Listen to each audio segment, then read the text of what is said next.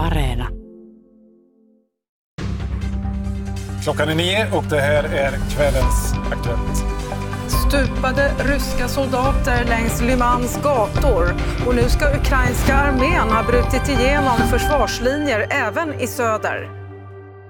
Makaan Tukholmassa hotellin sängyllä ja katson Ruotsin television ykköskanavan uutislähetystä, jonka nimi on Aktuelt. Uutistudiossa on vierana ryhdikäs sotilasuniformuun pukeutunut mies, jolla on suomalainen sukunimi Paasikivi. Det här liknar ingenting som vi har sett tidigare. Eh, och då har vi ju ändå sett när man kastade ut ryssarna. Joakim Paasikivi on selittänyt Venäjän hyökkäyksen alusta alkaen Ukrainan sodan käänteitä ruotsalaisyleisölle. Hän on sekä Suomen että Ruotsin kansalainen, mutta puhuu vain ruotsia. Eikä hän ole kuka tahansa ruotsin suomalainen, sillä Joakim Kusti Paasikiven isoisän isä on presidentti Juho Kusti Paasikivi.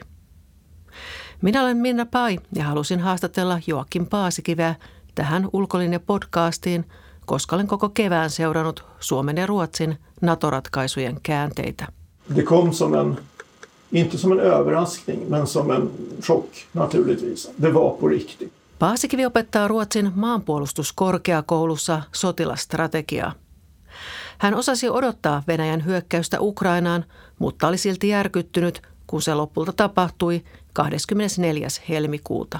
No, det var eh, den här både förväntat och overklighetskänsla. Oli epätodellinen olo, kun sota alkoi. Siis venäläiset todella tekevät sen.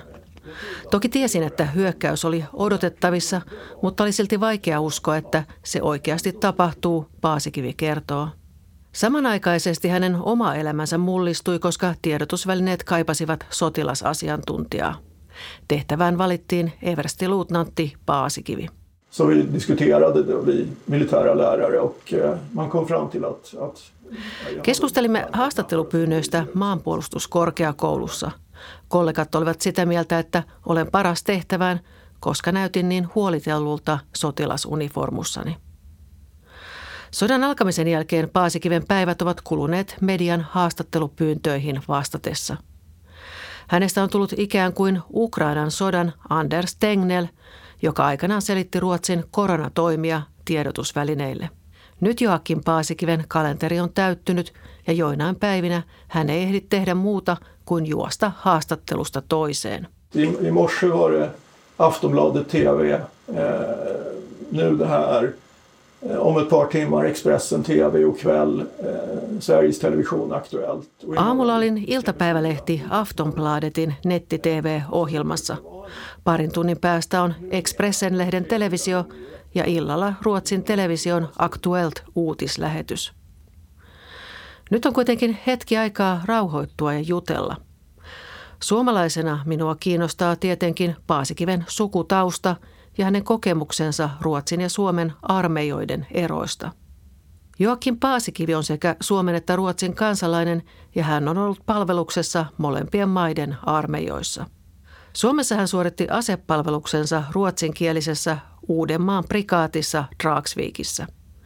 Suomessa sodan todellisuus oli lähempänä kuin Ruotsissa. Det var en, en större närhet till en krigets verklighet i Finland. Eh, Ruotsin armeijassa puhuttiin samalla tavalla tytöistä ja oluesta kuin Suomessakin, mutta Suomessa kerrottiin myös siitä, millaista oli, kun isoisa taisteli rintamalla ja kun ammukset kimposivat vedestä kuin vesileivät. Min farfar dog vid fronten, eh, min pappa evakuerades. Alla de här sakerna som hade drabbat i princip alla i tältet på något sätt en eller två generationer bort. Minun isän isäni kuoli rintamalla ja isäni evakuoitiin. Myös muilla teltassa oli samankaltaisia kokemuksia. Näitä kokemuksia ei ollut alokkailla Ruotsin armeijassa, joten Suomessa varusmiespalveluksessa oli enemmän syvyyttä, Joakim Paasikivi sanoo. Men som svensk värnpliktig officer så det är klart man tar det på allvar. Men det är mer en intellektuell idé här. Och det är närmare i Finland. Ruotsin armeijassa sodan uhka otetaan tietysti tosissaan, mutta kyse on enemmän älyllisestä tietoisuudesta, kun Suomessa sodan uhka on todellisempi. Nyt Suomi ja Ruotsi hakevat yhdessä puolustusliitto Naton jäsenyyttä. Tällä kertaa Suomi vei ja Ruotsi teki päätöksensä Suomen perässä. Ruotsissa jäsenyys jakoi enemmän mielipiteitä ja varsinkin sosiaalidemokraateille jäsenhakemuksen puoltaminen oli aluksi kivuliasta. Suomessa kansalaismielipide puolestaan muuttui pikavauhtia Venäjän hyökkäyssodan alettua. Jokin Paasikiven mielestä taustalla ovat naapurimaiden maantieteen ja historian erot. Itämeren itäisellä rannalla painoivat talvisodan kokemukset. Men också insikten om att ja, nu står Ukraina ensamt, som Finland gjorde. Och vad kan man göra för att påverka den situationen? Ja, NATO. Nyt Ukraina on yksin samassa tilanteessa kuin Suomi talvisodan aikaan. Mitä Suomi voi sellaisessa tilanteessa tehdä? No mennä NATOon tietenkin, painottaa Paasikivi. Ruotsissa päätös oli vaikeampi. Men det finns fortfarande en bredare skepsis i Sverige, även om majoriteten fortfarande är positiva till NATO-medlemskap. Så Ruotsissa NATO-jäsenyyteen suhtaudutaan yhä epäilevämmin kuin Suomessa, vaikka kansan enemmistö kannattaakin jäsenyyttä. Me keskustelemme yhä NATO-jäsenyydestä, koska olimme niin pitkään puolueettomia. I Sverige har vi ju alltid sett oss själv lite moraliskt bättre. Ruotsissa olemme pitäneet itseämme moraalisesti muita parempina. Suomessa puolueettomuuspolitiikka oli keino säilyttää itsenäisyys, mutta Ruotsissa siitä tuli moraalinen suhtautumistapa, jonka avulla pystyimme näyttämään, että olimme muita parempia. Den här moraliska stormakten som till och med politikerna internationellt har sagt att, att vi är. Eh, att man har landat i en verklighet istället för världen som den borde vara. Olemme pitäneet itseämme moraalisena suurvaltana, jollaisena poliitikkomme maatamme niin pitkään markkinoivat. Nyt olemme joutuneet kohtaamaan todellisuuden toivekuvien sijaan. Joakin Paasikiven oma perhehistoria on vaikuttanut siihen, että hänen näkemyksensä Venäjästä on ollut synkempi kuin monien muiden ruotsalaisten.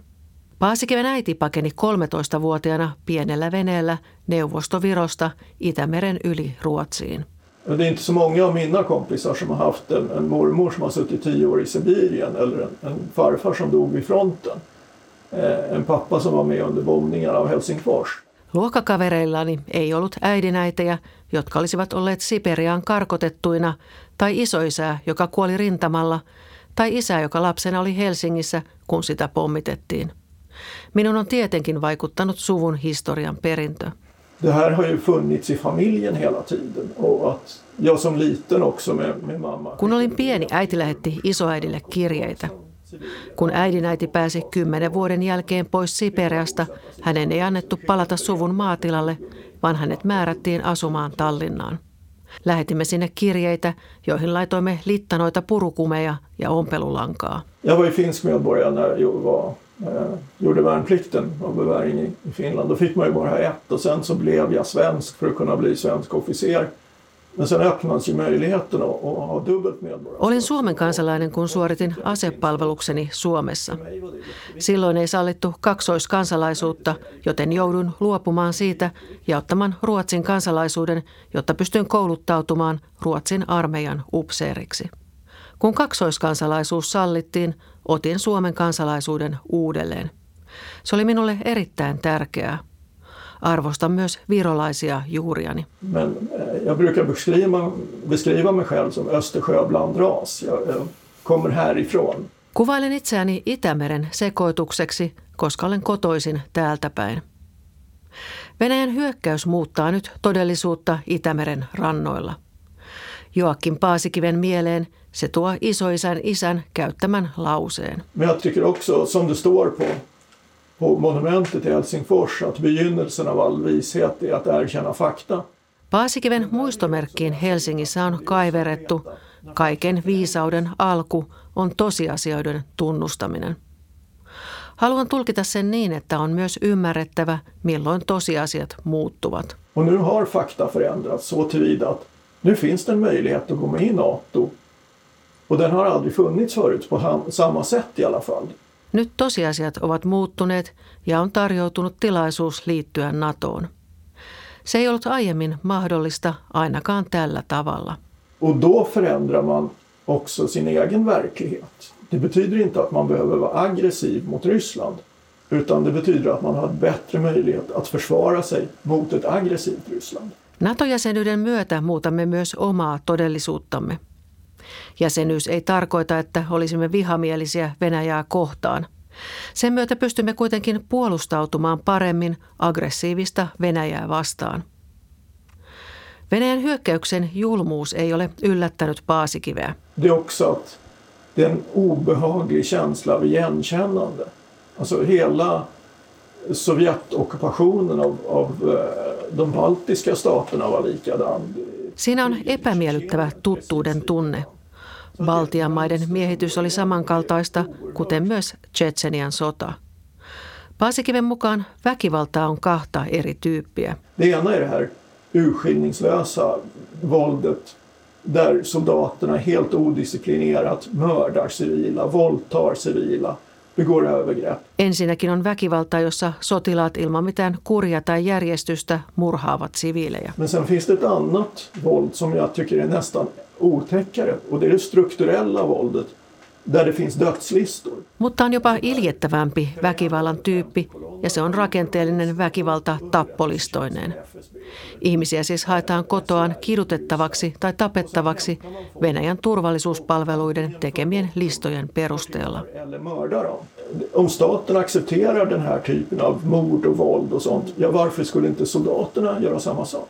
Jos valtio hyväksyy tämän tyyppiset murhat ja väkivallan, miksi sotilaat toimisivat toisin, Paasikvi kysyy ja korostaa, että armeija peilaa yhteiskuntaa. En armé speglar sitt samhälle. Eh, många av soldaterna kommer från de fattiga republikerna. Eh, långt bort, och med långt bort menar jag fjärran från centrala Ryssland. Det är definitivt inte medelklassen i, i Sankt Petersburg eller Moskva som strider. Utan Monet Venäjän armeijan sotilaista tulivat Venäjän kaukaisilta ja köyhiltä alueilta. Pietarin ja Moskovan keskiluokka ei ole ennen osittaista liikekannalle panoa sotinut Ukrainassa. Köyhiltä alueilta tulevat nuoret miehet liittyvät armeijan riveihin turvatakseen toimeentulonsa. Och de kommer in i ett system där man i gamla Sovjetarmén hade det här Jedovtjina, att, att alla misshandlar alla. Nämä nuoret miehet tulevat järjestelmään, jossa nuoria varusmiehiä on pahoinpidelty ja nöyryytetty jo neuvostoajoista alkaen.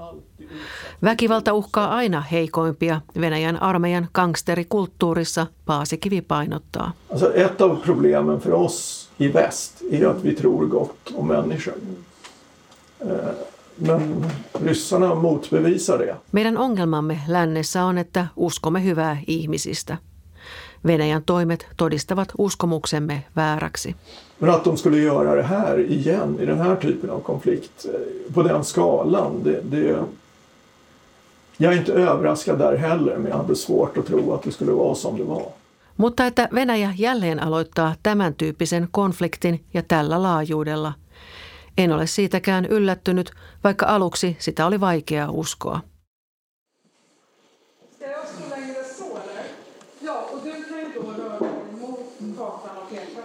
Sotilastrategian opettaja Joakim Paasikiven päivä päättyy jälleen uutistudioon. Seuraan, kun Paasikivi harjoittelee uutisankkurin kanssa Ruotsin television studiossa lähetystä varten. Studion seinälle on heijastettu kartta, jossa näkyy Ukrainan joukkojen eteneminen. Juttelemme vielä hetken ennen uutislähetyksen alkua.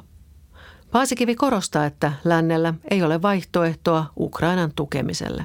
Men att vi kan inte låta situationen bara landa i att ja, men, Ryssland, eh, ja de vann, vad synd. Emme voi antaa hyökkäyksen päättyä Venäjän voittoon.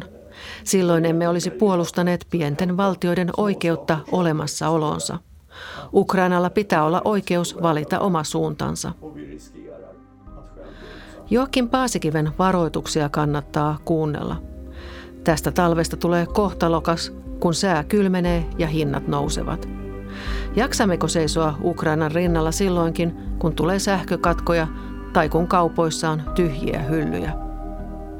Jos tuolloin alamme painostaa Ukrainaa neuvottelupöytään, Venäjä on voittanut ja samalla viestimme, että väkivalta ja hyökkäys kannattavat. Ukraina tarvitsee tukea ja vielä pitkään. Joakim Paasikiven mukaan meillä ei ole muuta vaihtoehtoa. Jos emme pysy yhtenäisinä ja tue Ukrainaa, joudumme seuraavalla kerralla itse Venäjän hyökkäyksen kohteeksi.